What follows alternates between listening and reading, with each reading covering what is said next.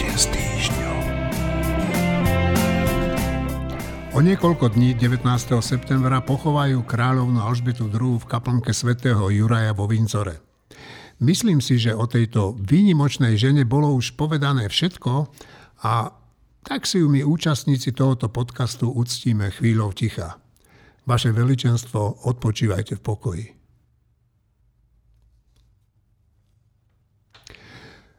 Pre budúcnosť Slovenska, a tým mám na mysli slobodný a pokojný život jeho občanov, nie je v týchto dejných chvíľach nič dôležitejšie ako to, aký bude výsledok vojny na Ukrajine.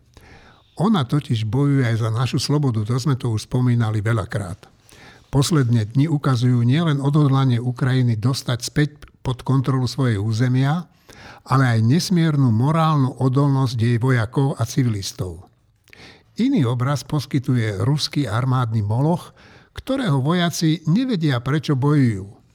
U väčšiny z nich je ich jedinou motiváciou bojovať žolt a lup. Samozrejme, Ukrajina ešte nezvýťazila a cesta k porážke Ruska bude dlhá a krvavá.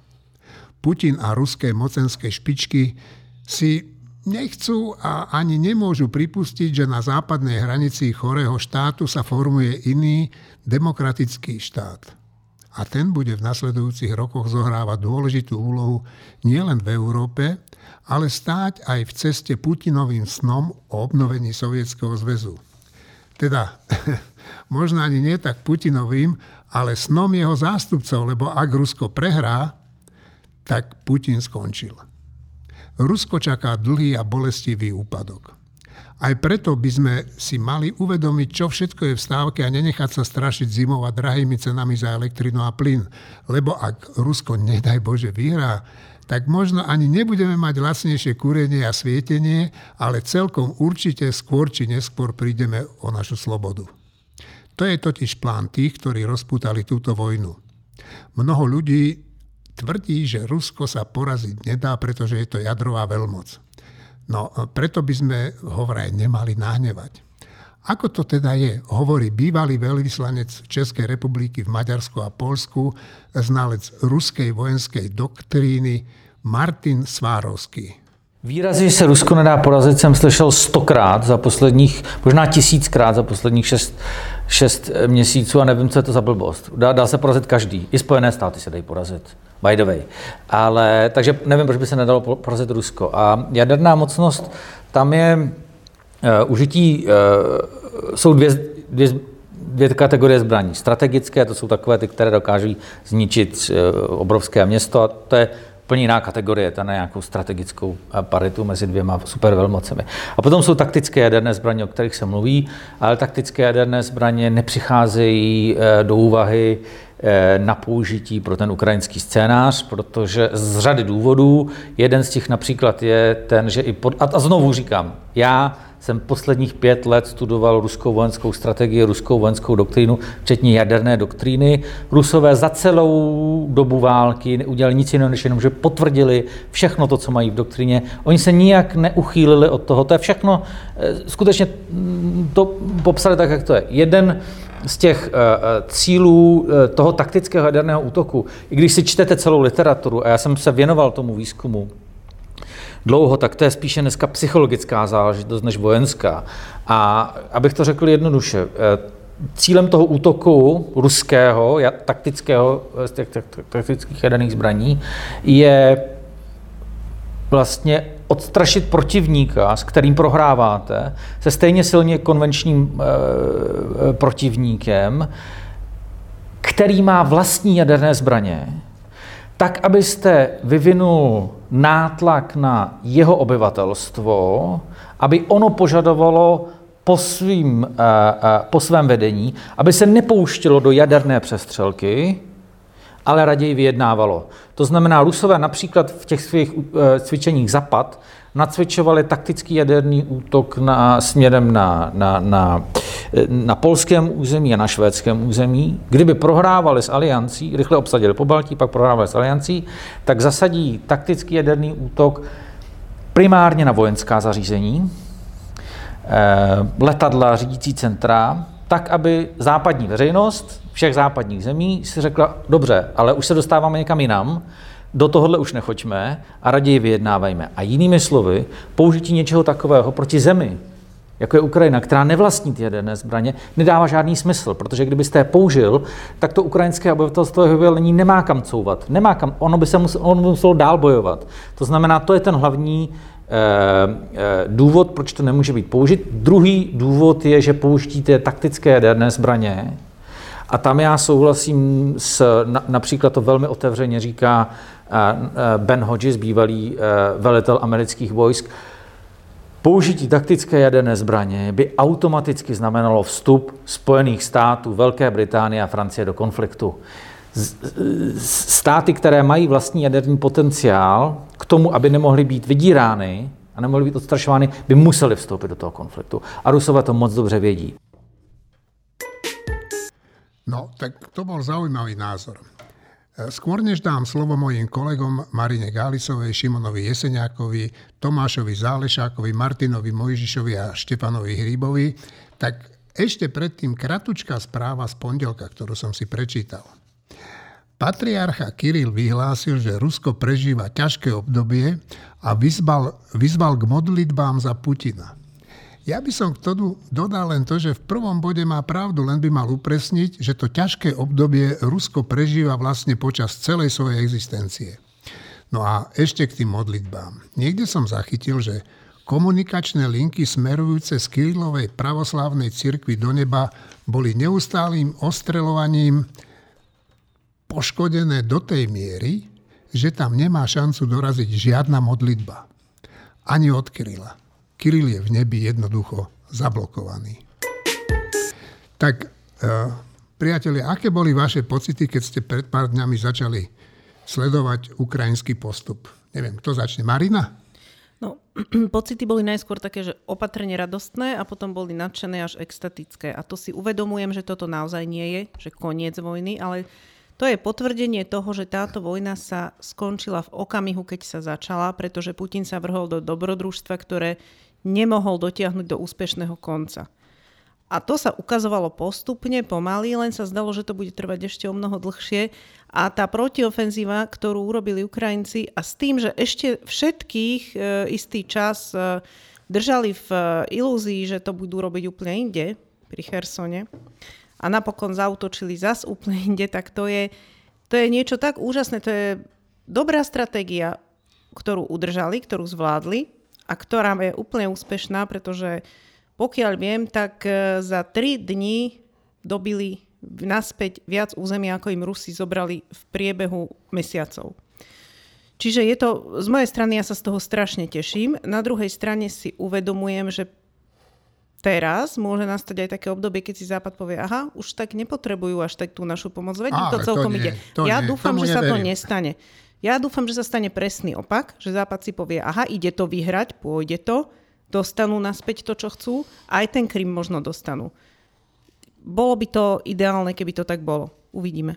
No, ja si myslím, že musia ten Krym dostať, ináč e, tie stovky, možno tisíce mŕtvych ľudí by nemali Ukrajincov ži- žiadny zmysel. Tomáš. No Marina jednu tézu za mňa minimálne povedala. Naozaj tento prielom, ku ktorému dochádza, čo je ak iste dobrá správa, aj keď to nie je úplne koniec, neznamená koniec našich a západných záväzkov solidarity a pomoci ukrajinskému národu. A mm, samozrejme nekončí tým ani problém našich vzťahov s Ruskom. Jednako víťazstvo Ukrajiny je jediná alternatíva, je to nevyhnutná podmienka k tomu, aby sa dali nejakým spôsobom nastaviť a pri troche šťastia lepšie a stabilnejšie vzťahy Európy s Ruskom. A potom treba rátať s ďalšími vecami. Typujem, že ak by došlo k oslabeniu vplyvu Ruska v Európe, tak e, bude prichádzať k, väčšej, k ďalšej aziatizácii ruskej politiky, k zbližovaniu sa s istými mocnosťami a s istými režimami, ktoré podobne ako Rusko majú záujem na zmene status quo pomerov silových vo svete. Je tu samozrejme Severná Korea, je tu Čínska ľudová republika. Pravda je, že Číňania sledujú predovšetkým vlastné záujmy a nenechajú si od Rusov diktovať, ale za istých okolností bude, môže byť ich partnerstvo pre Číňanov výhodné, najmä vtedy, ak Rusko bude hrať v niektorých parametroch slabšiu a závislejšiu stranu. Sú tu iné krajiny, je tu Irán, je tu Sýria. A je tu jeden zaujímavý otáznik, ktoré e, krajiny, ktoré by sme možno mali venovať teraz viac e, pozornosti než doteraz, a to je India, ktorá má svoje afinity so Západom, ale zároveň jej minulosť aj jej poloha ju robí zraniteľnou voči ruskému vplyvu. A nezabúdajme, že okrem iného India je stále do istej miery, aj keď menej než v minulosti závislá aj na prísune ruských zbrojárskych eh, produktov. Nehovoriac o tom, že ani India nebola ušetrená v poslednej dobe, v poslednej dobe istých autoritárskych tendencií. Toto všetko plus, plus, plus, ale to ešte, to ešte uvidíme. V každom prípade, ak by došlo, hovorím ak, eh, k oslabeniu ruského vplyvu v Európe a teda v oblasti celej Európskej únie a širšom poňatom západe, tak je to samozrejme dobrá správa bezprostredne, pretože tých problémov, ktoré máme, to, to sú vážne problémy, ktoré polarizujú e, západné politické systémy a západné spoločnosti. A Rusko doposiaľ aj prostredníctvom všelijakých hybridných vojen do týchto problémov vstupovalo efektívne, pričom, pričom miera tejto efektivity je miera de- deštruktívneho dopadu ich výstupov na politické scény západu. Týchto problémov budeme mať dosť aj bez ruského problému. Šimon? Tri alebo štyri poznámky. E, tvoja pôvodná otázka je, že aké pocity sme mali, keď sme sa dozvedeli, že ukrajinská protiofenzíva je je mimoriadne úspešná, že dobili značnú časť vlastného územia späť a dostali ju pod kontrolu, tak bola to eufória a dojatie. Eufória bola z toho, že sa to podarilo a dojatie, ale také, že obrovské až do slzami bolo, keď som videl videá na Twitteri, ako rúská armáda uh, teda postupuje a už ako sa víta s tými domácimi obyvateľmi. Ukrajinská. Ukrajinská, pardon. Ukrajinská armáda ako postupuje a víta sa s tými domácimi obyvateľmi, ktoré boli oslobodení po, po dlhých mesiacoch a tie, tie najmä staršie dámy naozaj na jeseň alebo sklonku svojho života boli úplne dojaté, tak to boli, to boli tie pocity. Potom na Margo jednej veci, ktorý sme tu rozberali, že európska solidarita. No, tak akože ja konanie Európskej únii, ale že západných spojencov ani nepovažujem za solidaritu s Ukrajinou. No tak keď mi ide o vlastný krk, však Rusi sa vyhrážajú, že oni chceli postupovať ďalej, chceli obnoviť sovietský zväz, teda keď ja pomáham človeku, ktorý za, teda krajine, ktorá za mňa bojuje, aby som sa opätovne nestal súčasťou že, že Mordoru a krajiny zla, tak ja to aj nepovažujem za solidárne, to považujem za ani neviem, aké, aké slova mám na to nájsť, akože púd seba záchovy, tak ja to úplne nepovažujem za solidaritu, keď asi tam isté známky solidarity sú. A posledná poznámka je smerom k Indii, ale v porovnaní s Ukrajinou, e, Severnou Koreou a ešte neviem, koho Tomáš spomínal, tam je jeden kľúčový rozdiel, ako India je rovnako jadrová mocnosť, takže ak by Rusko malo akési chuťky, no tak akože indicko-pakistánske konflikty boli dostatočne brutálne na to a navyše si neviem predstaviť, že by akože Rusko teraz malo akékoľvek chuťky napadať niekoho, napadať niekoho ďalšieho. A posledná poznámka je smerom k, k Číne a čínsko-ruským vzťahom, no tak ja mám dojem, že tieto vzťahy už budú môcť byť len submisívne. Tak akože Putin celému svetu ukázal, že má druhú najlepšiu armádu na Ukrajine a nie na svete ktorá nedokáže poraziť ani Ukrajinu a v porovnaní s Čínou, ktorá je neporovnateľne mocnejšia, minimálne podľa informácií, s ktorými disponujeme, tak ten vzťah bude až, až vázalský. Tak akože Rusi sa budú snažiť tie energie predávať a keď to dajú za blbú cenu, tak Čína povie, tak akože nechaj si a vykrvácať, takže Rusko bude mať na asi generácie veľmi, veľmi jednakže zničenú reputáciu na možno 100 rokov alebo viac a navyše je v mocensky slabšej pozícii ako Čína, ale aj ďalšie krajiny. Uh, Martin? Ja pravdu povediať som očakával nejaké zrútenie ruskej armády na nejakej časti frontu. Vôbec som nepredpokladal, že to bude v okolí Charkova, ale samotná tá vec ma neprekvapila. lebo proste majú príliš dlhú tú frontovú líniu, kde sa sústreďujú na útoky na, na, na malých úsekoch, kde strašne vykrvácajú pri tých útokoch, Ukrajinci sa výborne bránia. To znamená, že tá vojna prebiehala tak, že front sa posúval veľmi pomaly, ale tá ruská armáda veľmi slabla. Dôležitá vec, ktorá sa stala pri tom, pri tom Charkove, je, že e, to, čo tam, to, to, koho vyhnali tí Ukrajinci, to bola, že prvá gardová tanková armáda. To je, že... že úplne, Elita. O, oni, že elit, elit, názov elitnej jednotky sa používa skôr pre výsad, výsadkárov a prieskumníkov, ale prvotriedna, to, to má byť prvotriedna tanková armáda, to títo odtiaľ utekali s tým, že tam nechávali neporušené tanky po desiatkách. Čiže to je naozaj nielen oslobodené územie, ale porážka veľmi dôležitej časti armády. Druhá vec, ja si myslím, že to bude pokračovať. V zmysle, že asi to nebude pokračovať a asi by aj vojensky bolo nedobré, aby to pokračovali, pokračovalo v okolí Charkova. Tam potrebujú to, to zabezpečiť a pripraviť obranu. Brániť sa Ukrajinci vedia dobre. Ale to, čo sa deje, ja som hneď by spozornil, keď, keď oficiálne ukrajinské vedenie hovorilo, že to sme vás, že to sme ich tých Rusov takto dostali, že pre, predstierali sme, že útočíme pri Chersone a zautočili sme pri Charkove a takto sme ich jak si dostali, tak ja som hneď mal pocit, že počkať, že to teraz sledujeme dezinformačnú kampaň, nie vtedy. To znamená, že ja očakávam, Herson. že pri Chersone sa udejú veľké veci a dokonca ešte viac očakávam, že sa udejú veci že, že kde môžu Ukrajinci veľmi úspešne zautočiť, možno, je Záporožská oblasť. To je, to je na ľavom brehu Dnepra. Ja som si vždy myslel, že, to je, že oni v správnom čase zničia mosty cez Dneper. Aj myslel som si, že to je hlavne kvôli tomu, aby, za, aby nemohli zásobovať tie jednotky v okolí Chersonu muníciou a liekmi a tak ďalej. A dneska si myslím, že možno je to ešte inak. Možno je to tak, že, oni, že hlavným zmyslom zničenia tých mostov je, aby keď zautočia v záporožskej oblasti Ukrajinci, aby tí Rusi nemohli tam presunúť tie posily, ktoré sú vo veľkom sústredené teraz v Chersonskej oblasti. Čiže znova, to je len taká, ja, ja som rád v tejto vojne optimista a toto je taká optimistická predpoveď, len to, čo chcem povedať je, že zároveň vždy, keď hovorím optimisticky, tak mám také výčitky svedomia, že pritom proste sa ľahko zabúda, že hovoríme ako keby to bola šachová partia alebo futbalový zápas a tam sú desiatky tisíc mŕtvych. To je, že... Čiže tak ľahko sa o tom hovorí, najmä keď vyhrávame, ale to je stále strašná, strašná vec. Áno, to máš pravdu. Keď si hovoril o tom, že možno bude ešte nejaký tretí front otvorený, tak práve ten Martin Svárovský, ktorého sme počuli na začiatku, tak on úplne od začiatku tej ofenzíve, on mi to v tom rozhovore, ktorý je zverejnený na našej webovej stránke, povedal, že on už druhý deň vedel, že takto to bude a aj to napísal a je to, je to dohľadateľné tak on tiež toto tvrdí, že e, on si myslí, že bude ďalší nejaký tretí úder nasledovať. No, Štefan.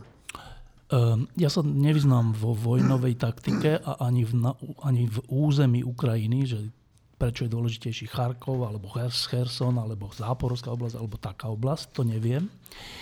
Ale z toho, čo, uh, sa, čo teda počujeme a čo, čo tam sledujem, tak sa mi zdá, že E, tak ako bola ukrajinská armáda pred desiatimi rokmi úplne že slabá, tak dnes aj tie úspechy si myslím, že sú ovocím spolupráce so Západom. Že celá tá vojenská taktika a stratégia a tajné informácie a satelitné informácie a spôsob vedenia boja Myslím si, že okrem obetavosti a hrdinskosti ukrajinskej armády tu vidíme E, obrovskú prevahu západu, čo sa týka vedenia vojny, informácií a nejakého moderného myslenia. Čiže, čiže tí, ktorí si myslia, že by Západ nemal pomáhať Ukrajine, lebo tým predlžujú vojnu, tak tým by som adresoval práve toto, že vďaka pomoci Západu, aj takejto logistickej a informačnej, e, je dnes šanca, že Rusko z Ukrajiny vypadne a, a že bude Ukrajina slobodná krajina. Tak to je jedna poznámka. A druhá poznámka, teda ja som samozrejme rád, že sa to takto deje a je to úplne, že pamätám si prvé dni, e, keď tá vojna začala, tak sme sa stretávali s nejakými kamaráty, s Martinom a tak, tak e, sme tak riešili, že či to tí Rusi za týždeň, za týždeň teda ovládnu celú Ukrajinu, vrátane Kieva a potom bude hrozne dlhá nejaká partizánska vojna a to bude že strašné, tak v porovnaní s tým teraz je to úplne že radostná záležitosť pri vedomí množstva mŕtvych a množstva utrpenia. Ale to, že sa Ukrajina nie, že nepoddala, ale naopak hovoríme tu o tom, že či náhodou to nevyhrá po pol roku, je, je že dobrá správa. No a tá druhá poznámka, tak trocha komická, ale v skutočnosti vážna. E, ja si nemyslím, že je zablokovaná linka do neba na, na, za, na modlitby za e, Putina alebo aj Kirila. Naopak, ja si myslím, že to je dôležité sa modliť za Putina a teda nie preto, že by sa mal obmekčiť, že by sa malo nebo obmekčiť voči Putinovi, E, nebo je obmekčené voči každému človeku, aj tomu najhoršiemu dostatočne. Tá modlitba za Putina je pre nás podľa mňa dôležitá preto, aby sme my nechceli Putinovi peklo. To je úplne dôležitá vec, hoci sa to dnes zdá také, že práve, že mu máme chcieť peklo, ale nie. E, modlitba za Putina je dôležitá pre nás, nie pre Pána Boha. Šimon Martin.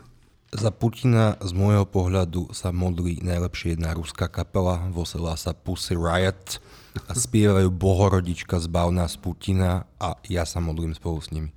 A to sa mýliš. Áno, ja si tiež myslím. Uh, Martin? Mne sa veľmi páči toto, čo Štefan povedal, áno. ale ja poviem niečo trošku iné. Že a síce, e, to, to si ale nejako neprotirečí.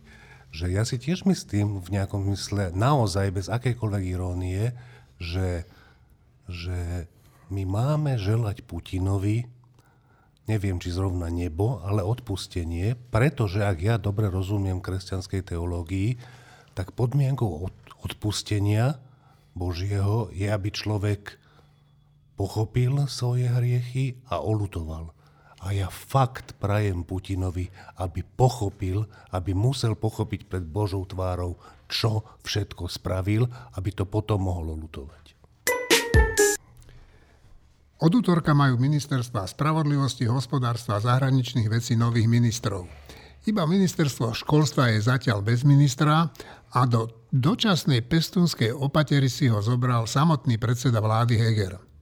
V útorok začalo aj rokovanie Národnej rady. Poslanci, teda bolo to včera, poslanci sa namiesto rokovania o zákonoch, ktoré sú dôležité pre celý štát a jeho obyvateľov, začali zaoberať na žiadosť Smeru problémom, ktorý je dôležitý len pre jeho predsedu Roberta Fica a to odvolávaním ministra vnútra.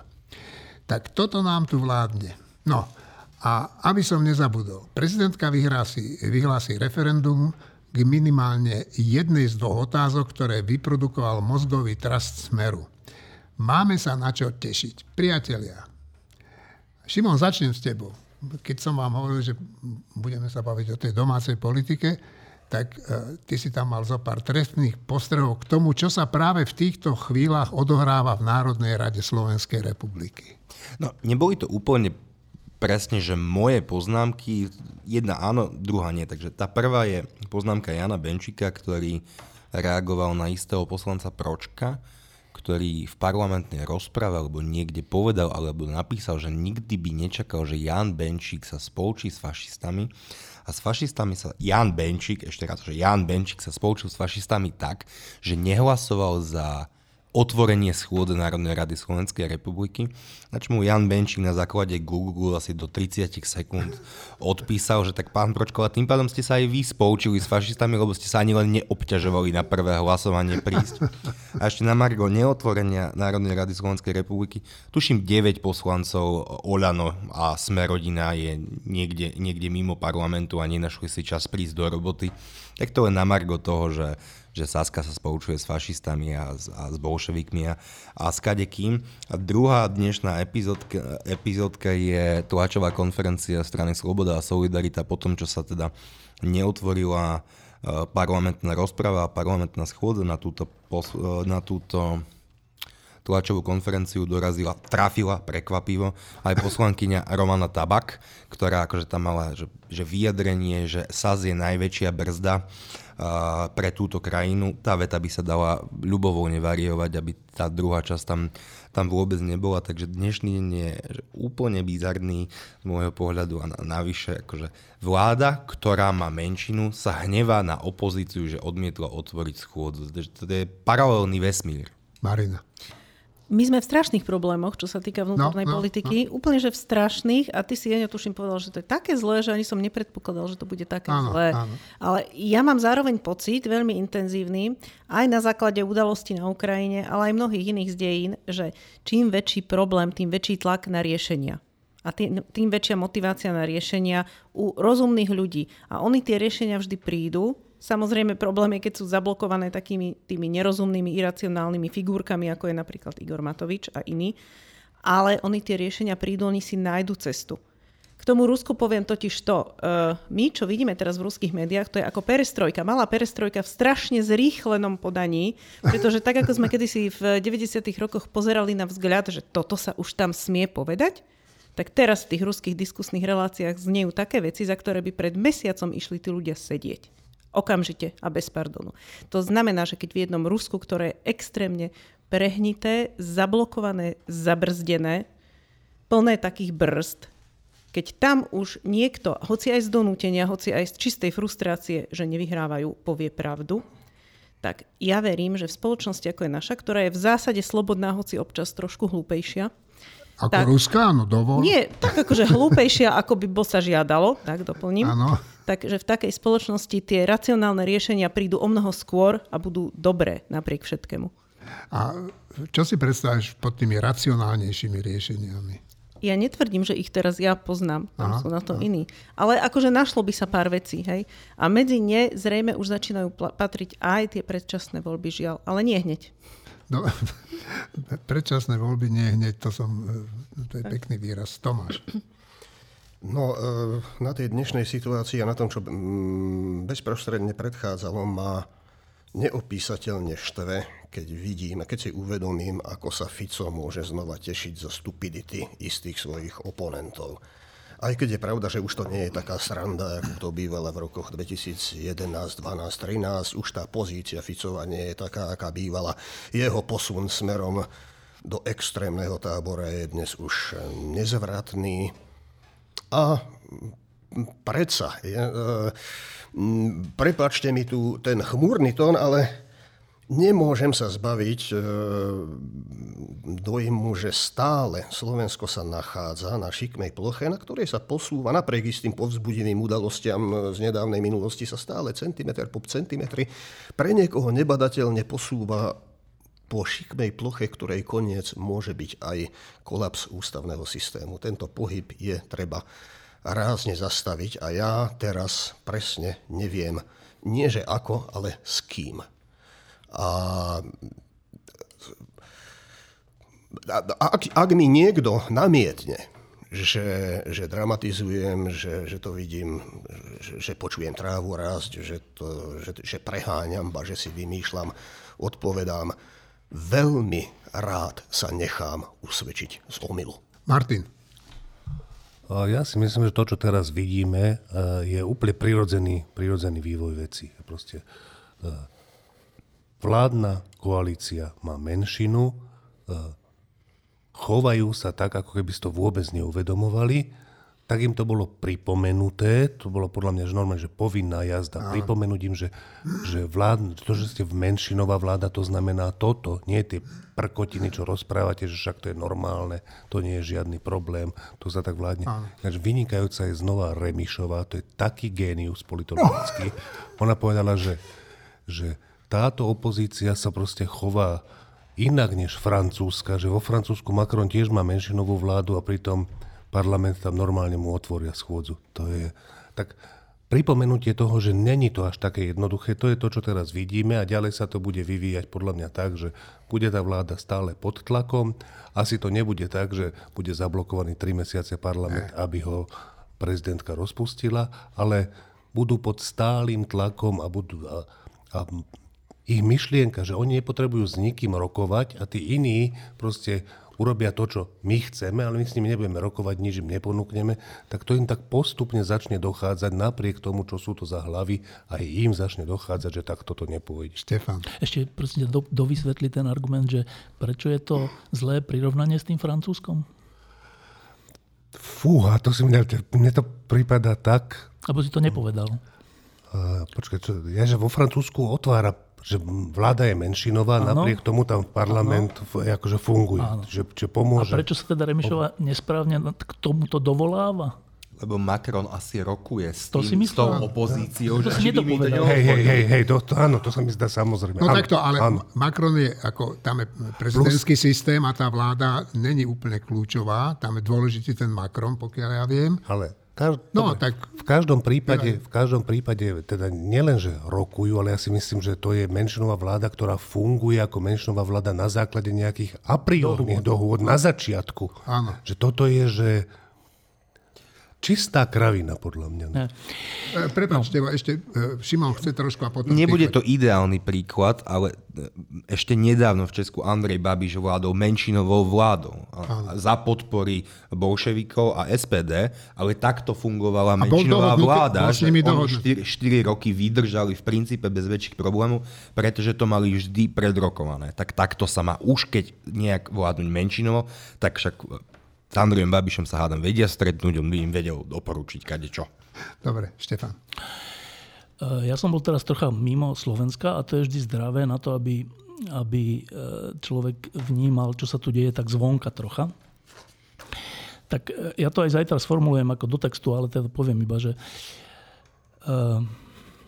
ja som si všimol také dve, toto, čo sa deje v parlamente, to je presne tak, ako hovorí Martin, že akože myslieť si, že, že my vyhodíme niekoho z koalície, ne, nepristúpime na to, že náš minister financí odíde, radšej nech odíde, odíde celá Saska a myslieť si, že budeme síce v menšine, ale Saska bude hlasovať za naše všetky veci, vrátane no. otvorenia schôdzi, bez toho, aby sme s nimi o tom hovorili, je úplne, že, že z pieskoviska, že tak je, je to až také nepochopiteľné, že počkajte, tak si spočítajte tie hlasy, že musíte mať 76, áno, že keď 150 deleno dvomi je 75, plus 1 musíte mať, čiže to je 76, máte, nemáme, aha, tak potom musíte s niekým sa dohodnúť, s fašistami sa nemôžete dohodnúť, lebo vaši vlastní poslanci pôjdu preč, tak asi s tou Saskou sa musíte dohodnúť, áno, dobre, ale nie, u nás, že nie, že nebu- nemusíme sa dohodnúť. Ale potom nepríde schôdza. A oni potom hovoria, že jak to, že, jak to, že neprešla schôdza. No, tak, to je takéto, no. Dobre. Ale čo je, čo je akože zaujímavejšie? Ja som si pozrel teraz také dve vyhlásenia. Jedno bolo vyhlásenie e, predsedu Smeru a jeden bol text e, predsedu Olano. A teda ten predseda Smeru hovoril smerom k prezidentke a predseda Olano hovoril smerom k denníku N a k Matušovi Kostolom. A ja som si tie dve, dva texty prečítal a zistil som, že sa vlastne nelíšia. Že obidva, a pričom to sú že úhlavní nepriatelia, že úhlavní, že, že jeden o druhom hovorí hrozné veci, dokonca teraz Matovič v parlamente až také, že vulgarity No, to je hovoril normálne u neho. čo, čo akože, akože medzi e, akože chlapmi v krčme sa môže, ale na pôde parlamentu sa nemôže. Ale dobre, tak títo dvaja, úhlavní nepriatelia, uh, akože celé tie texty sú, že jedna lož za druhou. Úplne, že otvorená lož. Že uh, Robert Fico hovorí, že uh, prezidentka rozhodla o tom referende, že tú jednu otázku teda pošle na ústavný súd a s druhou otázkou to referendum vystu, teda vyhlási a uvidí sa, čo ústavný súd, tak možno aj s dvomi alebo s jednou. Pričom je zjavné, že s jednou, lebo tá, tá prvá otázka je úplná blbosť ústavná. No a teraz, že Robert Fico na to povie, že musela tak urobiť, lebo ju o to žiadali Spojené štáty. Jaké Spojené štáty? Čo s tým majú Spojené štáty? Že to je šo- Sorošovská vec. A to, a to sa, akože vy sa smete, ale to je normálne, že vážne vyhlásenie, ktoré ľudia čítajú a jeho priaznivci si to myslia. No, čiže on určite vie, že je to blbosť, ale povie to, lebo vie, že jeho priaznivci a priaznivci Kotlebu a podobných ľudí na to reagujú, že aha, však to, to si vlastne vymyslíme. To je náš pohľad na svet. ten Fico dobre hovorí. No a takto chce získať voličov, to je celé. Čiže jedno, jedno klamstvo za druhým o tom, akože zmarila referendum. Zmarenie referenda je, je trestný čin podľa našej ústavy a zákonov. To je normálne, že trestný čin. Za to bol obvinený minister vnútra Krajči, Mečiarovský, keď zmaril referendum, to naplňa nejaké, musel no. niečo urobiť, že napríklad jednu z otázok vyhodil z tých lístkov už, kde už bola vytlačená. To je zmarenie referenda. Obrátenie sa na ústavný súd, či, je referend, či sú otázky v poriadku, je naopak zabránenie tomu, aby bolo referendum zmarené. Čiže, ale to sa, to, toto Fico kľudne hovorí. No a teraz to druhé vyhlásenie predseda Olano, kde hovorí o Matúšovi Kostolnom a o denníku N, kde poprvé hovorí, že denník nenávisť, to už, to už akože opakuje stále, že nie denník N, ale denník N nenávisť. Tak to je, že slobodníkovská vec, tí, čo si pamätajú, tak, tak to bolo v 90. rokoch, keď sa e, aj denník SME, alebo Slobodná Európa, alebo nejaké proste Radio Twist a tí, ktorí boli akože proti e, mečiarizmu, tak boli označovaní, že to, že to sú nenávidiaci ľudia, že nenávidia Slovensko. Tak dneska už tu máme, že naši to hovoria, tzv. naši, že teda nie z mečiarovskej strany, ale z tej druhej strany hovoria o vlastných, v úvodzovkách, že nenávidia. Dobre.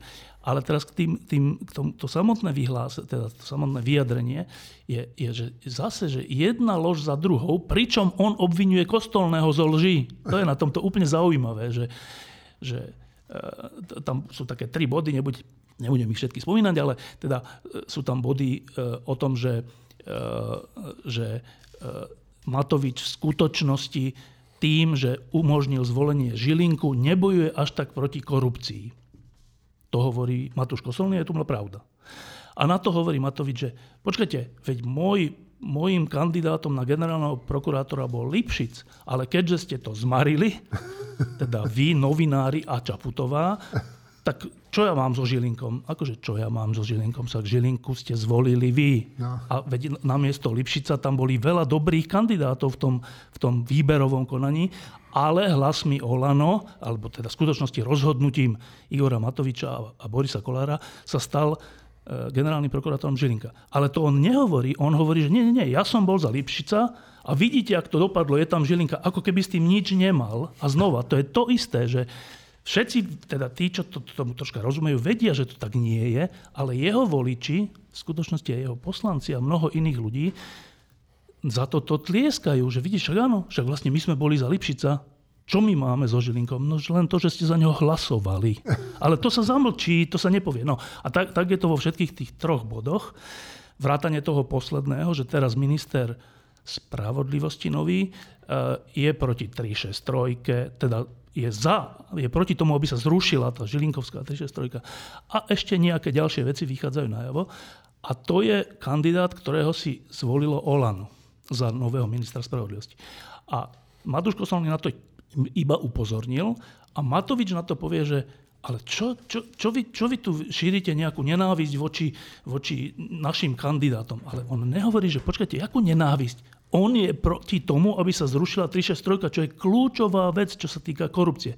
Znova, Matovič to nepovie a jeho voliči si povedia, že tak jak dobre hovorí a tí novinári sú naozaj teda proti nám, tí nenávidia nás. No, suma sumárum, že táto schôdza, to sa ešte bude opakovať, ale spôsob videnia sveta a spôsob dosahovania svojich cieľov je u Smeru a Olano prekvapujúco rovnaký. Ja si myslím, že by sme mohli skončiť. Vyčerpali sme to najdôležitejšie, teda to najdôležitejšie, čo si myslím ja. Chcel by som sa vám poďakovať, že ste tu boli a našim poslucháčom sa poďakovať, že nás vydržali počúvať až doteraz. Prajem vám všetkým pekný víkend a už sme to tu hovorili párkrát, ale tak skúsme znovu. Sláva Ukrajine. Sláva Ukrajine.